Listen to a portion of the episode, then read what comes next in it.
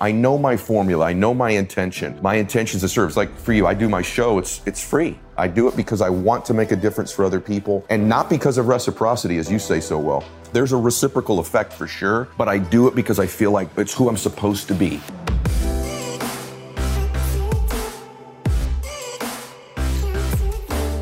Hey everyone, welcome back to On Purpose, the number one health podcast in the world. Thanks to each and every single one of you who come back every week to listen, to learn, and grow. Now, there aren't many times in life where you meet someone that instantly captivates you and that you build up a rapport with very, very quickly. But today is one of those days. Now, I've just had the huge fortune of being interviewed by Ed recently, and I'm getting to sit down with him today to talk to him about his fascinating life. Now, he's a larger than life personality, an incredibly successful entrepreneur, but today we're going to dive deeper into his purpose and how he got to where he is. So Ed Mylett is one of the premier business leaders, peak performance experts, and motivational speakers in the world. He has a passion for mentoring and coaching others on what it takes to become a champion in all areas of life. And I know you love that. His initial dream was to play Major League Baseball, but an injury stopped that dream of a professional athletic career.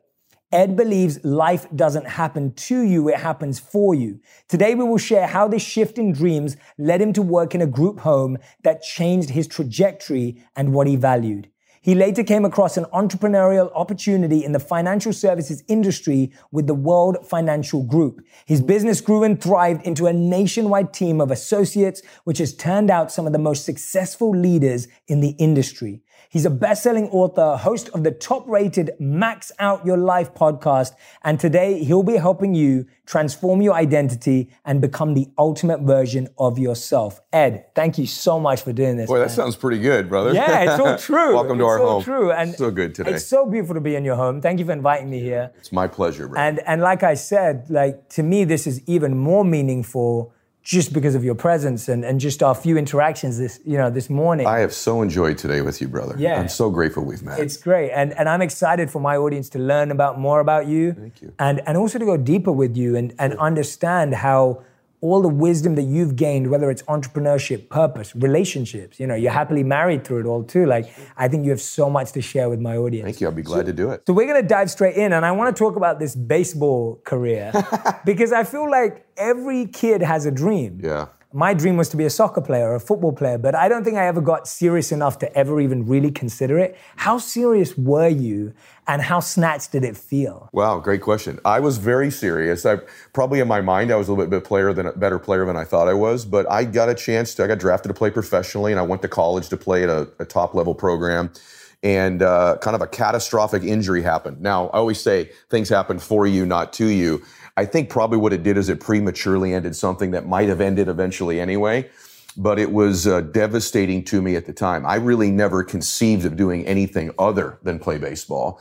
And then uh, I was hit by a pitch, tumor formed on my leg. They had to take part of my leg with it. It's actually grown back. It's been in my leg now for about 30 years, this, this new version of the tumor, um, benign. But it, it altered the direction of my life. Like many people, my first dream just literally died and uh, it knocked me back. And uh, it took me a little while before I recovered from it for sure. I mean, now when you're talking about it, it sounds like you know you pushed through it. But mm. when you go through that first moment of like your dream collapsing, mm. and you're back at that age, how old were you? I moved back in with my parents when I was 23. Right, so you're yeah. 23 years old. Yes. And I'm sure there are people listening and watching right now who are having their first dream is either dying, about to die, or has already died. Yes. What does it take to dream a second time? Wow. No, no one's asked me that before because I felt like I, I felt like my life that I thought I was going to have was over.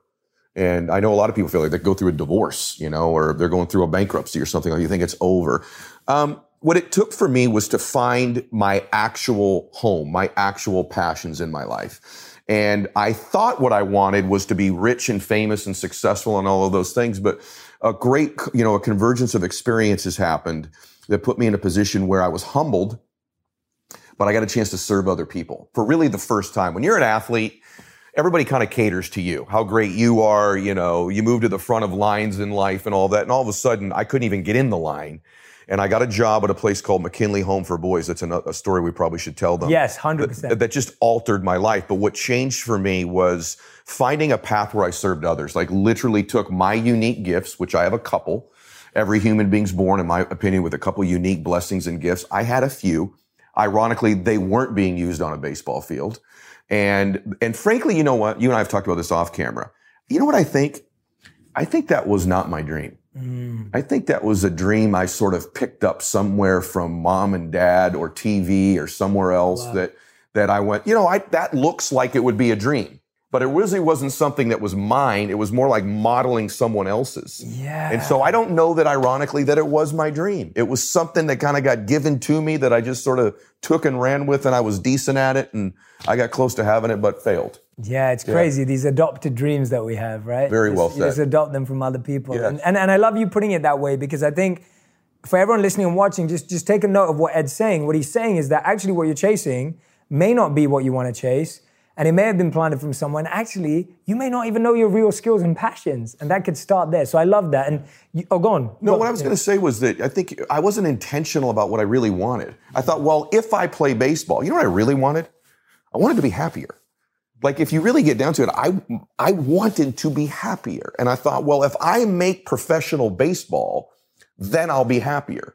And I think a lot of people, you know, they think they want these things, but if you really strip it down, at least for me, I just wanted to be happier. I wanted to be more fulfilled. And I thought baseball would get me that because these guys looked pretty happy. Yeah. You know, and it was a childhood dream that I carried with me into adulthood. But as I became a little bit older, bro, I was like, you know what really fulfills me? You know what really makes me happy? Not hitting a round ball with a wooden bat over someone's head. Yeah. It's actually making a difference for another human being. And to be honest with you, it shocked me because I really had never even conceived that that would be something that would fulfill me. You know, why would that fulfill me? Working with kids or making no one knows. It's not on TV. Nobody broadcasts it. You don't get a lot of money for doing it. Why would that be a dream? Yeah. Yet it's the thing that filled me up more than anything I've ever done in my life to this day. Yeah, that's incredible. Yeah. That's that's that's absolutely phenomenal. And you mentioned there, and I really wanted to dive into this. The trajectory of your life transformed when you helped at this home for disadvantaged boys. Mm-hmm.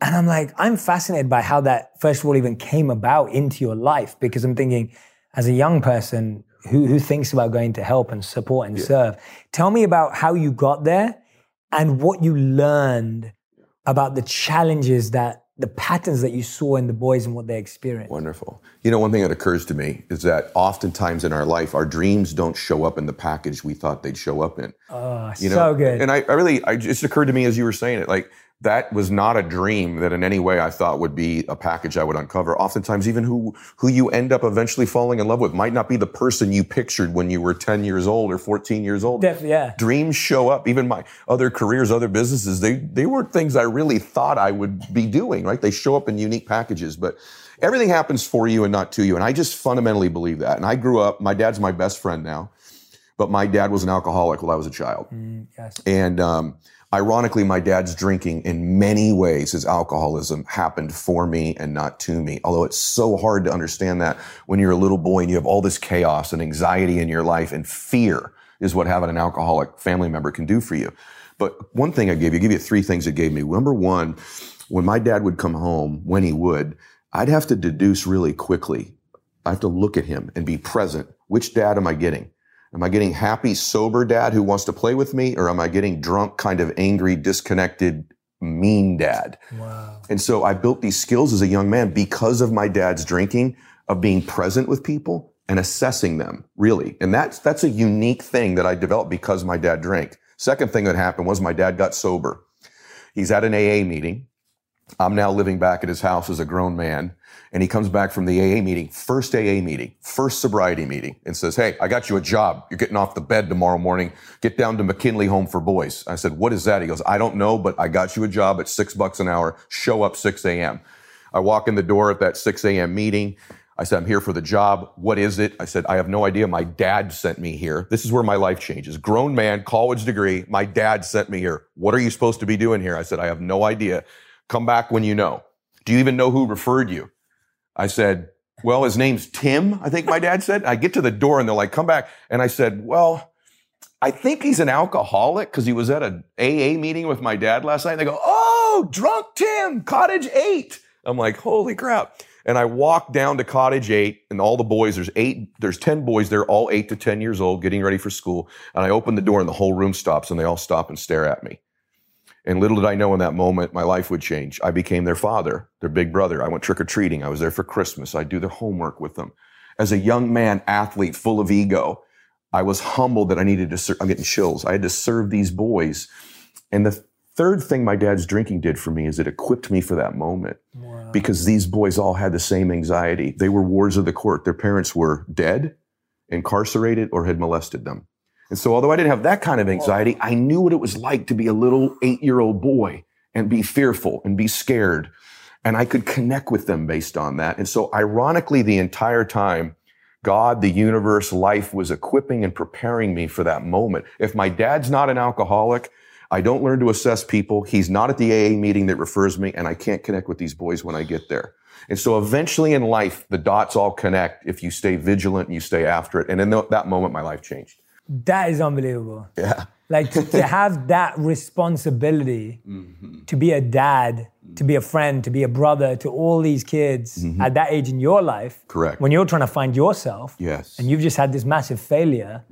And to have the emotional intelligence. I mean, what you just said about what you learned from your father is such a beautiful learning point for everyone out there. It's like the lessons you learned just gave you emotional intelligence. It did. And what happened, like, it was so funny you say that because I remember thinking, I don't know anything about being a big brother or a dad or those things. And oftentimes when our dream starts to show up, we start saying that to ourselves. I'm not ready. I'm not prepared. I don't have this experience.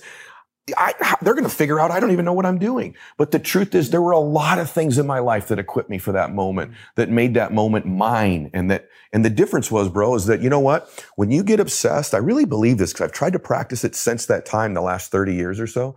Like if I'll really get out of myself and get into the other person in total service of them. There's a wisdom in the universe that sort of guides you in the right direction. You drawing upon previous experiences that you didn't even know were preparing you for these moments. And I got pretty good at it. And those boys, some of them have stayed in my life to this day. Oh, I wow. love, oh, I loved it, bro. Like I loved it. When I eventually had to leave there because my financial business had taken off, I stayed many, many months longer than I should have financially because I just loved being with these boys because it was my home. Yeah. I finally found my calling in my life, which yeah. was to kind of make a difference in other people's lives. And since that time, I haven't been happy every day of my life. I've had all kinds of trials and tribulations, but I do kind of know my recipe to find it. And it's always getting outside of myself. It's always making a difference. Which is why I do my show and why you do things that like is, this too. That's so powerful, man. Yeah. That's, that's, and now you are a father. I am a father. You have a daughter called Bella. I, that's right. right? Bella, my 16 year old. Yeah. Yes. Tell me about the last thing that she taught you about yourself. Oh, humility. that is no big deal, right? So we, yeah. uh, she's, I'll give you it. Yeah. She's regularly letting me know that I'm in a midlife crisis. so she's 16, but she's constantly, I'm like, what do you mean I'm in a midlife crisis? She's like, come on, dad, the beard, Instagram, you know, all the videos, all these famous friends. I mean, her dad's doing really well I'm on doing Instagram. okay. So that's when, you, cool, when, when you have children, they just want, they just, they just love you and they know all your weaknesses. But what I told her, it sounds cheesy. I said, I am in a midlife crisis. Yeah. But before you were born, I was in a young life crisis. I'm in a crisis literally to get this best version of me to the next one when you're, I, my son was little, we're at a car wash. The same man was there every week. And he, he'd read the newspaper back in those days, a million years ago. And he said to me one day, he goes, how old's your boy? And he, I said, he's, he's six. And he goes, well, enjoy the six year old because when he turns seven, the six year old's gone forever. And when he turns eight, the seven year old's gone. And I remember thinking to myself, and I didn't mean to be rude to him because it's so true if you have children. They replace themselves every year. They're a new person, literally. And I said to him, sir, when did that stop for you? that change? And he just sort of stared back at me. He goes, I don't know. I said, you should think about that. And it hit me that the 48 year old me, though there should be a brand new man at 49 and the 48 year old should be gone forever. The 24 year old listening to this, when you turn 25, that 24 year old should be gone, just like your six year old version, your seven year old version. But something happens in our life, brother, at some age where that progression that growth begins to become stunted when we start to get affected with all these insecurities and worries and just life starts, we think happening to us. And when we believe that, that process stops and 25 is a lot like 26 26 is a lot like 29 and you wake up and you go man it's been five years of the same chapters of the same book of my life Yeah. right yeah That is so powerful. You've just hit, hit a light bulb for me. It's like when we're young, we actually want change. Correct. We're excited about getting older. We're excited about going to college. We're, we're, we're excited about change. And as we get older, we get scared of change. Very we're still going, I don't want to change anymore. I want life to just stay this way. Yes. And I love what you're saying about the death of the last year and the birth of the new and Amen. the constant changing and the crisis. Tell me about when did you feel comfortable, like what you're saying, that these boys became your life. Mm-hmm. But then you also realized that you weren't stable and supported financially and had to build. yes When, because I think so many people are like that. They found something that they like doing or they love and they're passionate about it, but they don't know when to distance. How did you feel confident and comfortable to say to yourself, okay, I've done this. It's always going to be important to me, but I need to take care of me. Very difficult decision. By the way, I you know I'm such a giant fan of yours and the things that you teach, and I've told you your your content grips me. I watch it from beginning to end. So I think you're more eloquent about this probably than I would be. But uh, what I realized was that there was a recipe of things that made me happy, kind of a hot button thing. If when I was younger, for you to get me to do something, you had to link it to significance and recognition. If you do this, people will clap. If you do this, it'll get you money. And I realized what moves me is contribution. Contribution and growth is what moves me. And so when this financial business approached me, I was not interested in it. I'm terrible at math. I didn't like salespeople. I was not interested in that industry at all. And they convinced me that I was making a difference in other people's lives, which I was. And the one thing all my boys had in common were families in financial disarray. Every boy, and this was a campus of group homes, by the way, hundreds of boys. Every single one of them came from families in some form of financial disarray. And I believe to this day that the way that I could best serve these children long term was to somehow begin to serve the people that are supposed to be raising them. And so I decided over time, I convinced myself that that service was being taken to another level. I know my formula. I know my intention. My intention is to serve. It's like for you, I do my show. It's, it's free. I do it because I want to make a difference for other people and not because of reciprocity, as you say so well. There's a reciprocal effect for sure, but I do it because I feel like that's, it's who I'm supposed to be. It's my home is to make a difference in these other people. So that was a very hard choice to this day. If I talk too long about it, I get a little bit emotional because I remember the day where I told the boys and it was a very difficult day. But I do feel like since then, the last 25 years, I've, I've made a little bit of a difference in adults' lives now. Absolutely, man. For their and if children. everyone's, if you haven't yet listened to Ed's podcast, make sure you go over and listen to it. It has phenomenal guests, and more importantly, you get more of this man's amazing energy. It's called the Max Out Your Life podcast. Make sure you go check it out after listening to this, obviously. after, after, but please, please, please go listen to it because you'll get to see how service is so deeply ingrained into everything he's talking about. Uh, tell me, Ed, like, where is it that you? I've heard you say this before, and I love this statement, and, and I think it's so powerful. You talk about being blissfully, right? Yes, Dissatisfied. correct. Yeah. That's like I love oxymorons and I love paradoxes. Right. And when I hear you say blissfully dissatisfied, I'm like, that's the kind of life that sounds real. It like is that, real. That's what. Yeah. So tell us about living a life that is blissfully dissatisfied. Okay, sure. So I think that uh, we all want bliss, we all want happiness, but what a lot of us conflate, and I used to, all of my content's for me. Number one, by the way, everything I teach is stuff that I need to work on or I need uh, to Oh, learn. tell me like, about it. right, like everything, right? Tell me about so blissful dissatisfaction means don't conflate happiness and satisfaction. They're two different things. Most people confuse them; they think they're the same. And so I think the happiest people I know is a mistake I see people make is they're going to delay their happiness. I will give myself permission to feel bliss when I get to the house, when I get the promotion, when I find a relationship. And they delay it thinking that I got to wait for this future destination. The challenge is you're going to bring you with you to your beach house. And I can tell you because I've been there. You can be in the most beautiful places in the world, but if you don't enjoy your own company, if you don't love yourself, you are not going to love the building that you're housed in. You have to love yourself. The second thing is achievers, people that really listen to a lot of your content too. They think, well, if I let myself enjoy this right now, I'm going to I'm going to lose all my drive and ambition. Yeah. Because they confuse happiness. They think, wow, my formula so far is I don't really enjoy myself, and that keeps my drive alive. Nothing could be further from the truth. What you're doing is you're robbing your brain of dopamine when you don't celebrate your victories, when you don't enjoy it. And you are heading right towards a place called burnout if you don't celebrate and enjoy and have bliss in your life. But a lot of achievers wrongfully believe this. And I used to believe it. I was sort of miserable. I was building a house. I'll tell you where the breakthrough was. We were building a dream home and I ended up coming there. They, they, were they were inside working on it, and I walked in. I was angry this day, mad about business, and mad something about the house. And and all of the men working in my home were these beautiful um, Latin men. Their music's playing, they're, they're dancing, they're having a great time working on my home. And if you measured life in that moment by happiness, they were beating me terribly because although I had these external things, I was robbing myself from any bliss in that moment. It was ironic. The man building the mansion was miserable and the men in there working on it were blissful. And it just struck me watching it that day. I said, shame on you. And what I was lacking, as you talk so beautifully about, was gratitude.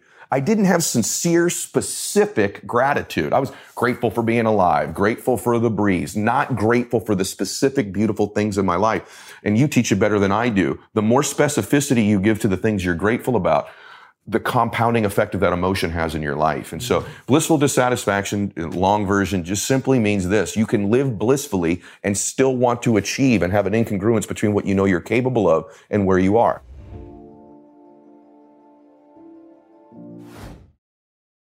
Great answer. Great answer. That was amazing. Especially what you said about the achiever's mindset, mm. because I've been there. Mm. So I remember that when I would do well at school or I'd perform well, my parents wouldn't celebrate or they wouldn't get upset. Like it would just be like, oh, cool. Same it was mine. very neutral. So what ended up happening is I was always continuing to achieve, but our response was always neutral. Same with mine. Now my wife comes from the opposite, where my wife's parents celebrate everything, like the tiniest thing in the world, they'll celebrate it for her.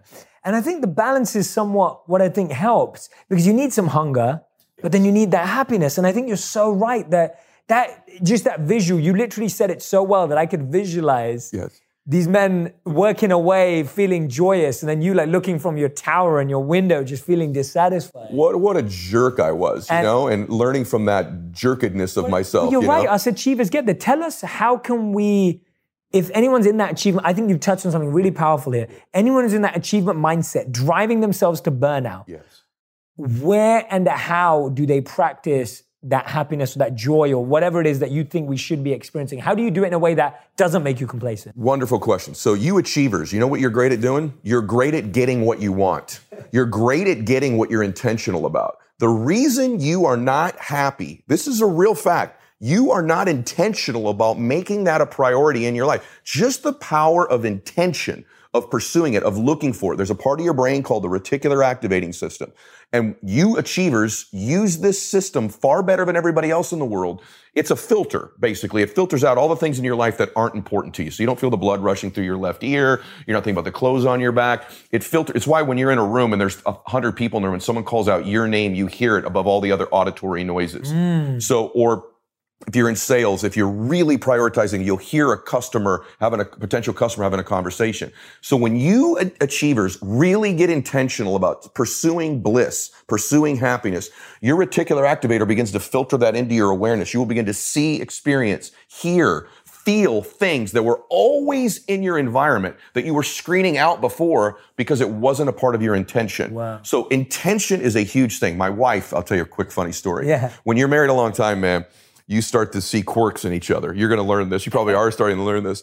And I love my wife, but she's crazy, right? and uh, when we, she's developed this habit recently of when she eats a blissful meal, and usually she'll make the meal she started this thing where she moans like enjoy. So right. she'll bite into a great steak, mm-hmm. and it's a little weird because she's beautiful, right? I'm like, babe, you're doing this in front of the kids, you know. and we're at dinner for my birthday this last year, and a couple guys were checking my wife out that, you know, that's okay. You can look at my wife once, even twice, three times, we may have an issue.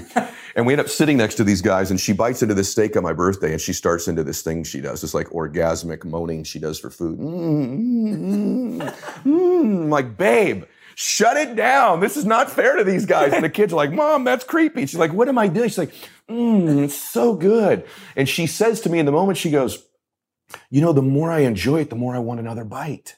Mm. that's this principle. If you're not enjoying the bites of your success, you're not going to want to take another one.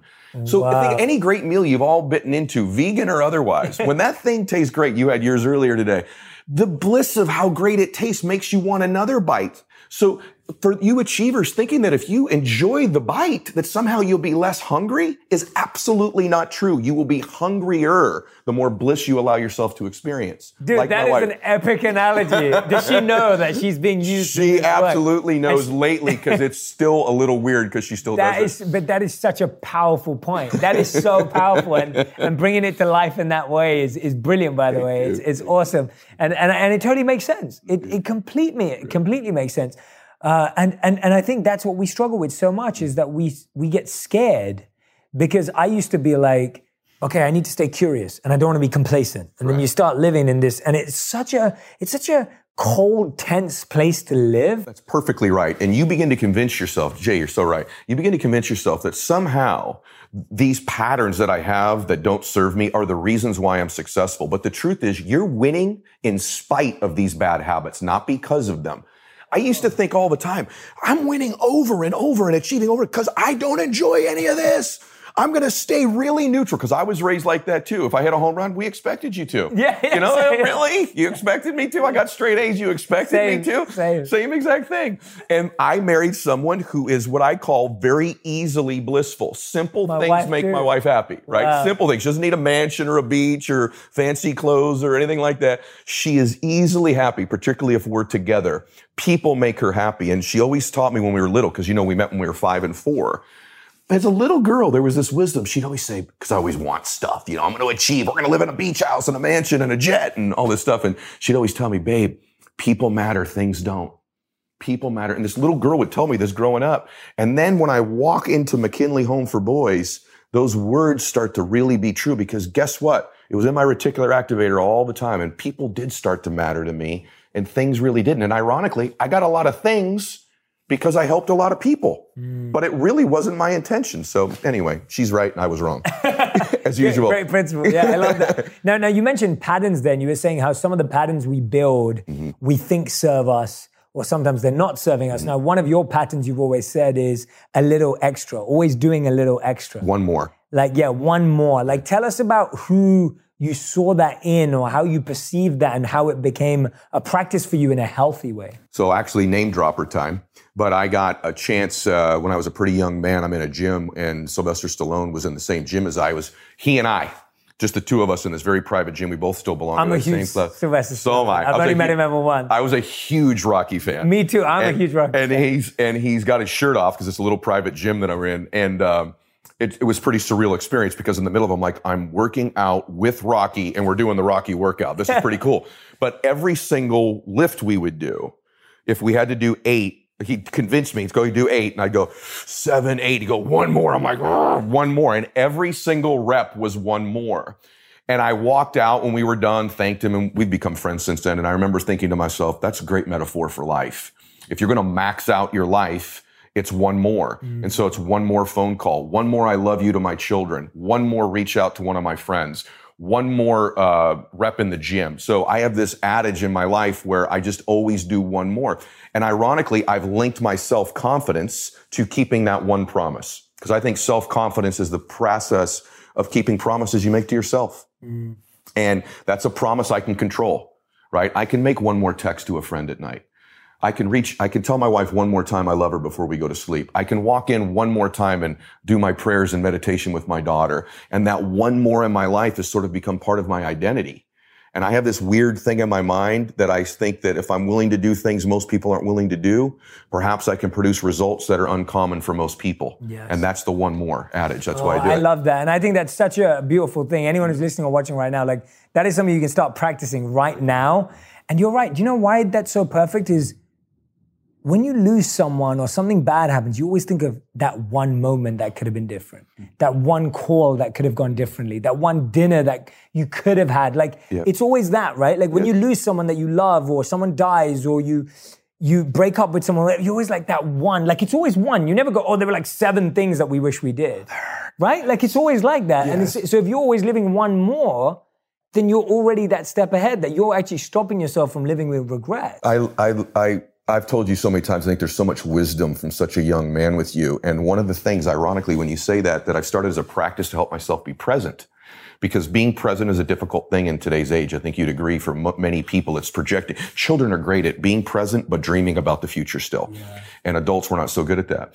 And it's funny, but I do this thing with the one more where I flip it a little bit. And what if this was the last one? So if it was the last one, the last time I see my dad, how would I treat this engagement? Would my phone be done? How would we talk? What would I say? What would I do? What if it was my last wave I get to surf out there in the ocean? What if it's my last workout? What if it's my last meeting? Last time I saw my wife? Last time I talked to my friend? Last round of golf? Last whatever? Because when something becomes scarce, we give it value. And we become deluded in our life into thinking that somehow these are going to last forever. I'll always have one more. That's a perverted way of looking at one more. What if it's the last one? If we've learned anything recently with some of these people that have affected us all so deeply that have passed away, a Kobe or somebody like that, it's because it occurs to us in that moment that this could be the last one. I, I was with Kobe the last Sunday tournament he was at with his daughter. Our daughters played volleyball against each other. And I didn't know Kobe very well, not as well as you did, but I observed him that day. And he, I remember thinking when he walked out of that gym, what if someone said, Kobe, you have six days left. What if someone would have told him when he got in the car? Can you imagine in that moment knowing that this is finite? We don't have forever. And so I do utilize that with myself. Our conversation today, what if this is the last time I get to do your show? I want to make, it gives it importance. It gives it value. Scarcity means value. So I use last ones a lot too.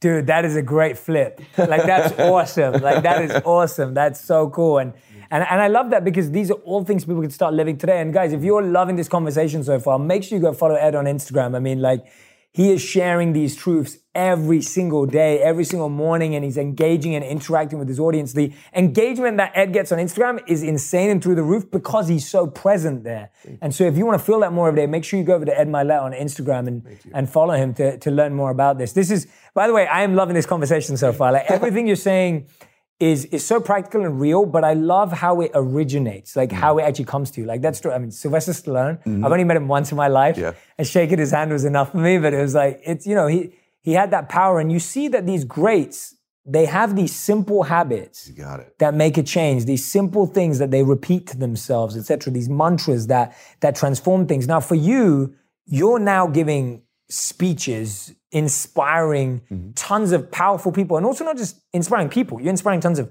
powerful people in the room. Like you're on stages with leaders of their companies and businesses and industries but you weren't always like that. No. Right? No. i've heard you say before that you actually lacked confidence and you'd get anxious. Big time. And like i can't believe that when i saw you come in today like you've got this larger than life personality. Tell me about that evolution mm. of what were the steps to building real confidence. Yes. Okay. Not just fake, not just the fake stuff, not just the like, yeah. oh, I've got muscles and I'm cool now. It's yes. like what really helped you become really confident? Because you you exude real confidence. Wow, thank you. Because that is something I certainly lacked. I think anything you get really great at in life, it's out of necessity. Mm. I mean, I needed it. I was I was such an insecure little boy, so shy. And I would say even into early adulthood, even into when I walked into McKinley, that was a very insecure, shy, um, lacking self-confidence man. And so I had to build these tools. So the first thing I would say to you is clearly this thing I said earlier about just beginning to stack the pattern of keeping the promises that I make to me is a huge thing, huge thing. But I'll give you secondarily. Identity is kind of like that thermostat on the wall right there. There's a thermostat. That thermostat regulates the temperature of this room. So it's pretty cold outside today, actually. It's still 73 degrees in here. The external conditions don't change the regulated temperature. Your identity, your self-worth, the values and truths you hold to be true about yourself are your personal identity. They regulate your life. They're a thermostat setting. And so regardless of what external things happen, you see, if it's really cold outside there, this room turns the heater on, heats it back up to 73. If it's super hot outside, it will cool it back down to 73 degrees. It's not the external conditions. It's the internal thermostat that governs your life. It will govern everything. That's why often in your life, you'll get life going. Maybe you've got really fit for a while or you've made a bunch of money and then all of a sudden you wake up six months later and you're back at that weight again you don't want and you're financially back where you were. You've turned the air conditioner back down to get life comfortable where you believe you deserve it.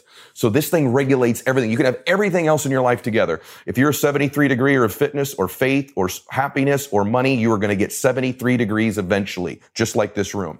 How'd I alter it? I believe in the power of other human beings. So I'm a spiritual person, I'm a praying man, and I believe God uses other people to alter our thermostat.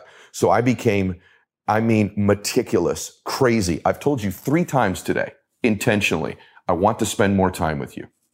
The reason is, is I believe you helped me with my thermostat in certain areas. So what I did, my recipe was keeping the promises I made to myself and adding people close to my proximity who could alter those temperature settings in the area. So I have a lot of forget wealth. I have a lot of really happy people I surround myself with because they, they, through association, raise me to 80 and 85 and 90 degrees of happiness. If you want to increase your faith, you all have seen this. If you're around incredibly faithful spiritual people, your internal thermostat changes. Same with money.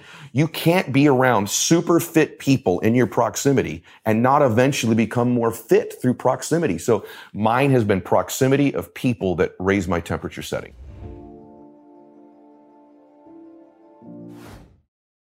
Dude, that is such a great analogy again. That is amazing. When you start talking about it, I was like, yeah, wow, like that's exactly it. Like that's the mistake we're making. We're letting the out if you just left the doors open right. and you took the thermostat off, your temperature would be based on what's happening outside. Today's not the best day weather-wise, We'd be freezing in here. Freezing. And that's how most people live, bro. That is exactly how we live. Yeah. We just leave the doors open, let the outside decide the inside. Got it and you just let it figure out, wow, yeah. that is such a great way of looking at it. And for the record, I want everybody to understand this. I only know this because I lived the wrong way so long. Course, I wasn't born with it. This is something, and by the way, something I still navigate. I still protect, to use some of the terminology, I protect people, the proximity yeah. of people around me. Yeah. And it doesn't mean that I don't have people in my life that live at lower temperatures. Of course I do, but I manage their proximity to me. So if you have people in your life that are blood and they can't leave your life, but maybe they don't feed you, they take your energy, you need to evaluate their existence in your life, but most importantly, you can evaluate their proximity. Yeah. How much you let them affect you, how regularly you communicate with them, how close they are to you. That's where they have influence over you. My kids, you said about kids earlier, I'll just say this. Yeah, please. My children, you worry about their teachers, right? Who their teachers are, because that shapes them. But who I really worry about with my kids, what do you worry about? Who their friends are. Who's in their proximity? It changes everything. You got that little time in your life where you kind of went the wrong way. I guarantee you there were some people you were running with then that moved your temperature setting in the wrong direction. Always. And then after college, you end up being with, with, the monks, right? My gosh, did you get in the proximity of people who live life blissfully and more happy and more peacefully? Their temperature setting on bliss, happiness, and peace is off the radar. And part of it is your proximity to them, I'm yeah, sure. Absolutely. I, I, love that. You said it best. You can't change the people, mm-hmm. you can change the proximity. Amen. And, and that is such a great piece of advice. Tell me now how people can go about that. Like, do you obviously we know that as you grow in your career whether it's finance whether it's success whether it's fame whether it's status more things become accessible more people become accessible especially when you're a good person and we know that that we both know that that is the currency really mm-hmm. because hey wealthy people are not attracted by wealth they're attracted by people like humanity right like yes. famous people are not attracted by fame they're attracted by humanity yes. But how does someone who's listening or watching today, how do they start creating that proximity with the greatness, right. with that higher temperature, with the people that can pull them up when they're sitting there going, yeah, like, I, I just like you know. Do I, I email people? Right. I don't have access to walk in and work out with Sylvester Stallone. That's what right? I mean. Yeah. That's a great point. That's one of the powers of digital media. Number one. Let me say one thing to everybody. Like your book that's out right now, my book, podcasts those those are an extreme proximity to you. They're they're literally in your ear. They're in your visual awareness. So it's guarding myself. I watch very little television now. I keep aware of it, but I guard myself. So it's it's giving the digital influence to myself. The second thing I would say is I would ask myself, where do these people congregate? I'm not talking about wealth. I'm talking about where do people congregate that I could begin to become into their proximity. And so I'll be honest with you, one of the places that's been great for me in my life has been a gym. Oh, wow. I'm telling you, people think that's a very simple thing, but in my gym, people that are typically trying to care for their physique and their body care more about growth and proximity in their life. And so the gym's been great for me that way. It's also actually asking somebody and it's bringing something to the table of value for them. So what I've always tried to do without giving to those people, without expecting something in reciprocity, I try to think of how can I serve this person? How can I contribute to them? How can I make a difference? My neighbor here is gentleman that lives next door to me. If he ends up watching this, he's yeah. so generous with constantly, we're different guys. He's a uh, he's a doctor. He's a lot smarter guy than I am, but he's constantly always Ed. Can I help you with this? Can I? Can I? And I I want him around me, even though we're very different people. I don't think naturally, Chuck. I would say that's a dude just like me. But he is so generous with wanting to give. I want to be in his life and I want to give back to him on a regular basis. And now we become very dear friends because I think of his wanting to serve me and make a difference for me. So that would be the other element I would give you is think about how you can make a difference for those people, how you could serve them. Yeah, that's great advice. And I love that how practical it is. Like I don't think when you say the gym, I'm like, no, that, that's right. I've met some amazing people at my gym. 100%. So, so I think you're spot on. Like you did it. You did it when you sought out your spiritual part of your life by going with the monks. You have to go where they are. Yeah. Yeah. So true. You got to yeah. go where they are because yeah. yeah. we're expecting them to turn up. And, right. They're not going to just area. appear. Yeah. They're not just going to appear. That's where are they? Where are they? At somewhere where you go faith based? Do they go to a particular you know um, social organization? Yeah. Is there a club you could join? Where are they on social media? Um, the gym for me was a place that yeah. just really I met a lot of positive yeah. up. It's hard to be moving your body all the time and be negative. Yeah, because their states are high. So people that work out have a higher physical state. Yeah, and, and and and what you're saying is so important because I think the challenge also people have is they want to be sitting next to Richard Branson or you want to be sitting next to Jeff Bezos. So you want to you want to be with that, and it's like, well, actually, you don't even need that right now. No, you just need someone who's like three degrees ahead, five degrees ahead, you're just better at that than me, brother, because you're so right. In fact, if there's too much separation, they have no magnetism to alter your thermostat. If you're at 73 degrees and I'm at 150, our vibrations are too different. You want someone who's at 78 or 79 degrees, and those people are around you all the time. And through time, there's a progression where that thermostat setting keeps changing. You're 100% right about that. Yeah, and that's why I like the places you chose, mm-hmm. because you may not bump into X person there, but you will bump into someone Absolutely. who's ahead of you. And I love that. You talk a lot about having huge reasons yeah. and high standards. Yes. When you said huge reasons, when I hear you speak about that, I love that. Because mm. I feel like most people today, when you ask them why they're doing something, mm. you don't really get a solid answer. And I think we struggle with that, most of us. And, and I know in my time, in my life, when I chose to become a monk, that was the first time. If someone asked me why I was a monk, I knew exactly my reasons. I had huge reasons for being a monk. I had huge reasons for leaving being a monk. I have huge reasons for the way I live right now. But there were times in my life where I had very weak reasons or no reasons. Tell us about huge reasons and high standards. Great point. So reasons. Um, the one thing I have found is that people think they have reasons and they're very general. Specificity is one of the rarest things I can get from people when I coach them. I don't know if you observe this too, but it's like, well, why do you want to do it? Well, I want to be happier. Well, why do you want to do it? Because I want to be rich. Really? Like, what specifically is the reason? What's your specific, emotional, compelling reason to do something? For example, I am relatively fit. And it's not because I'm super disciplined. I'm a lazy person naturally. I have massive reasons which has caused me to create disciplines around me. Uh, when I was so 30, good. I had a heart attack. And most people don't know this. I've not talked a lot about this.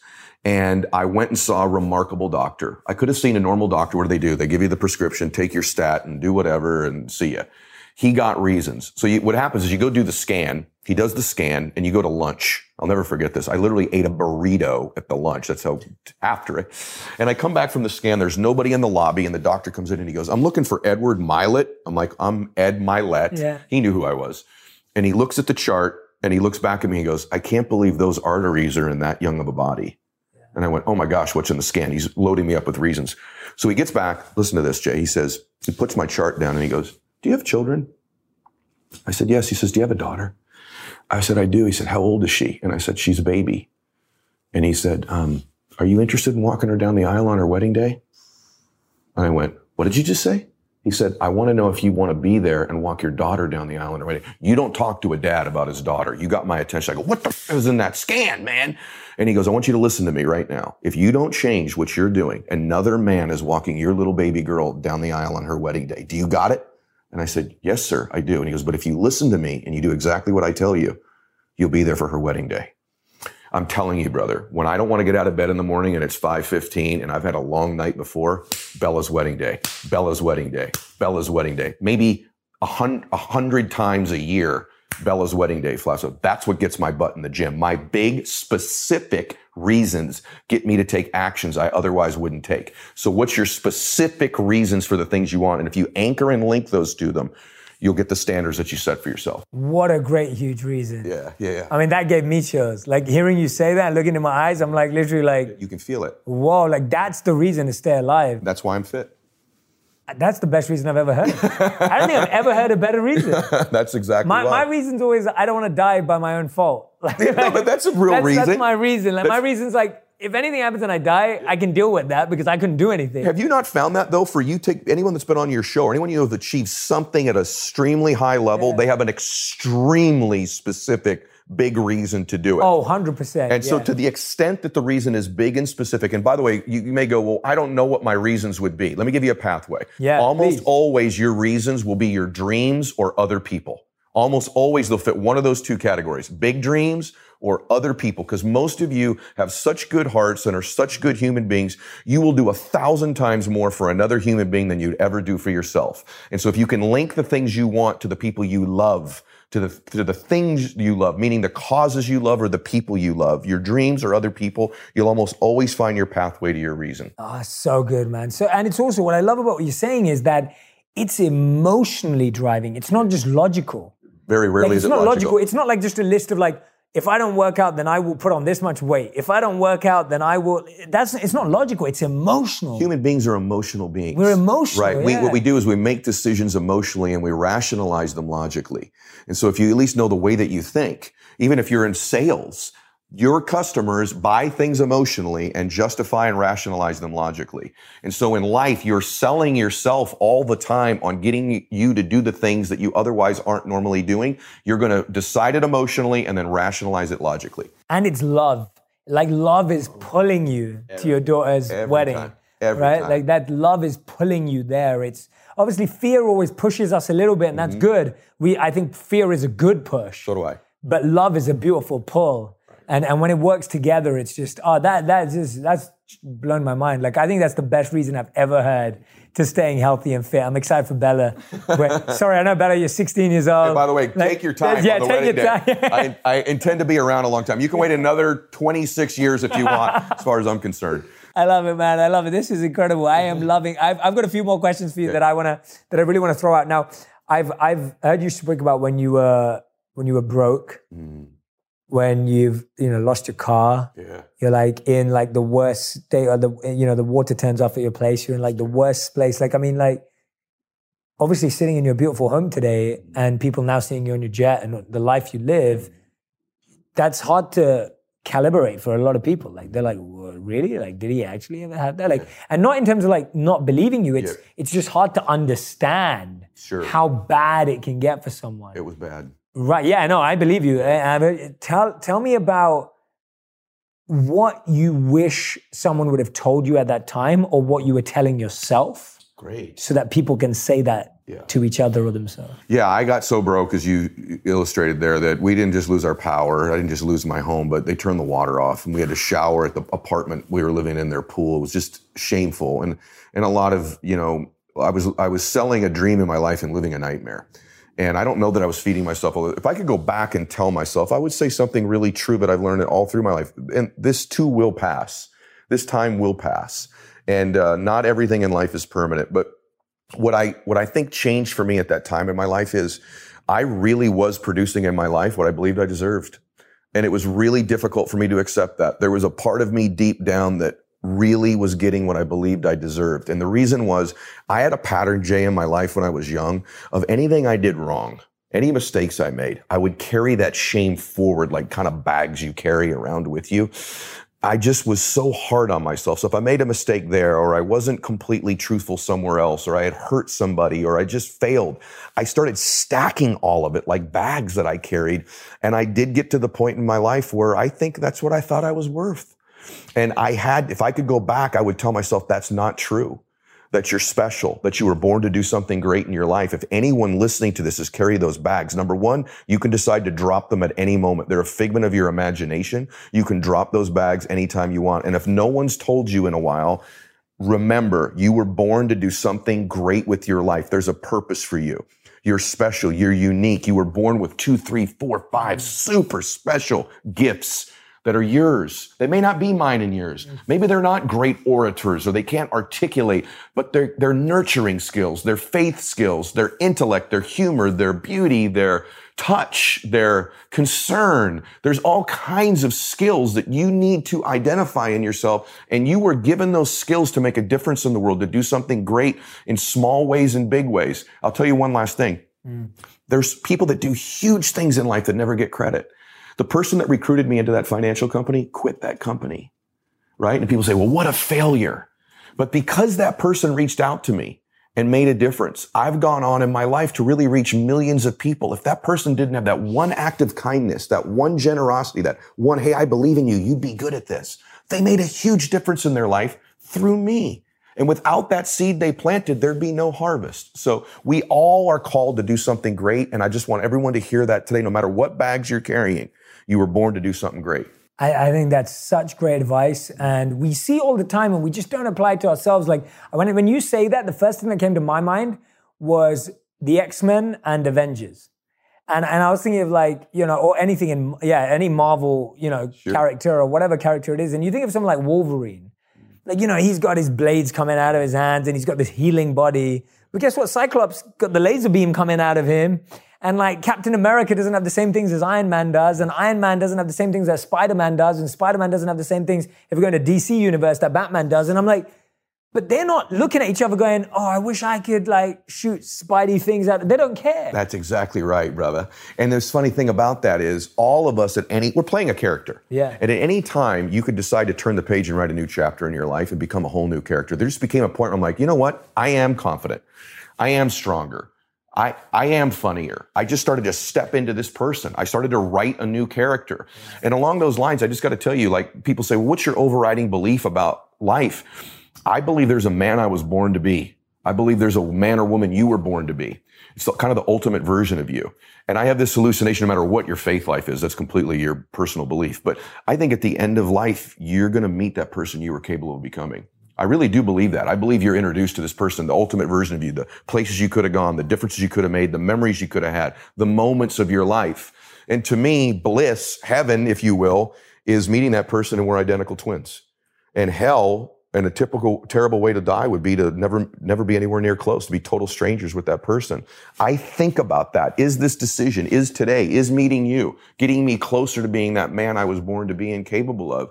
And it does fill me all the time with joy and with a little bit of pain you said earlier, fear I'm not going to get there. And I live every day chasing that guy.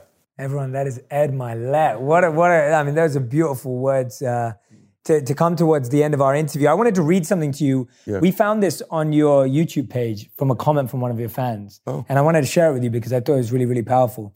So this person goes, being an entrepreneur is no joke and not for the weak. We all want to be in control of our life, time, and money. But are we really strong enough to weather the storm and believe in ourselves enough to stick it out and win?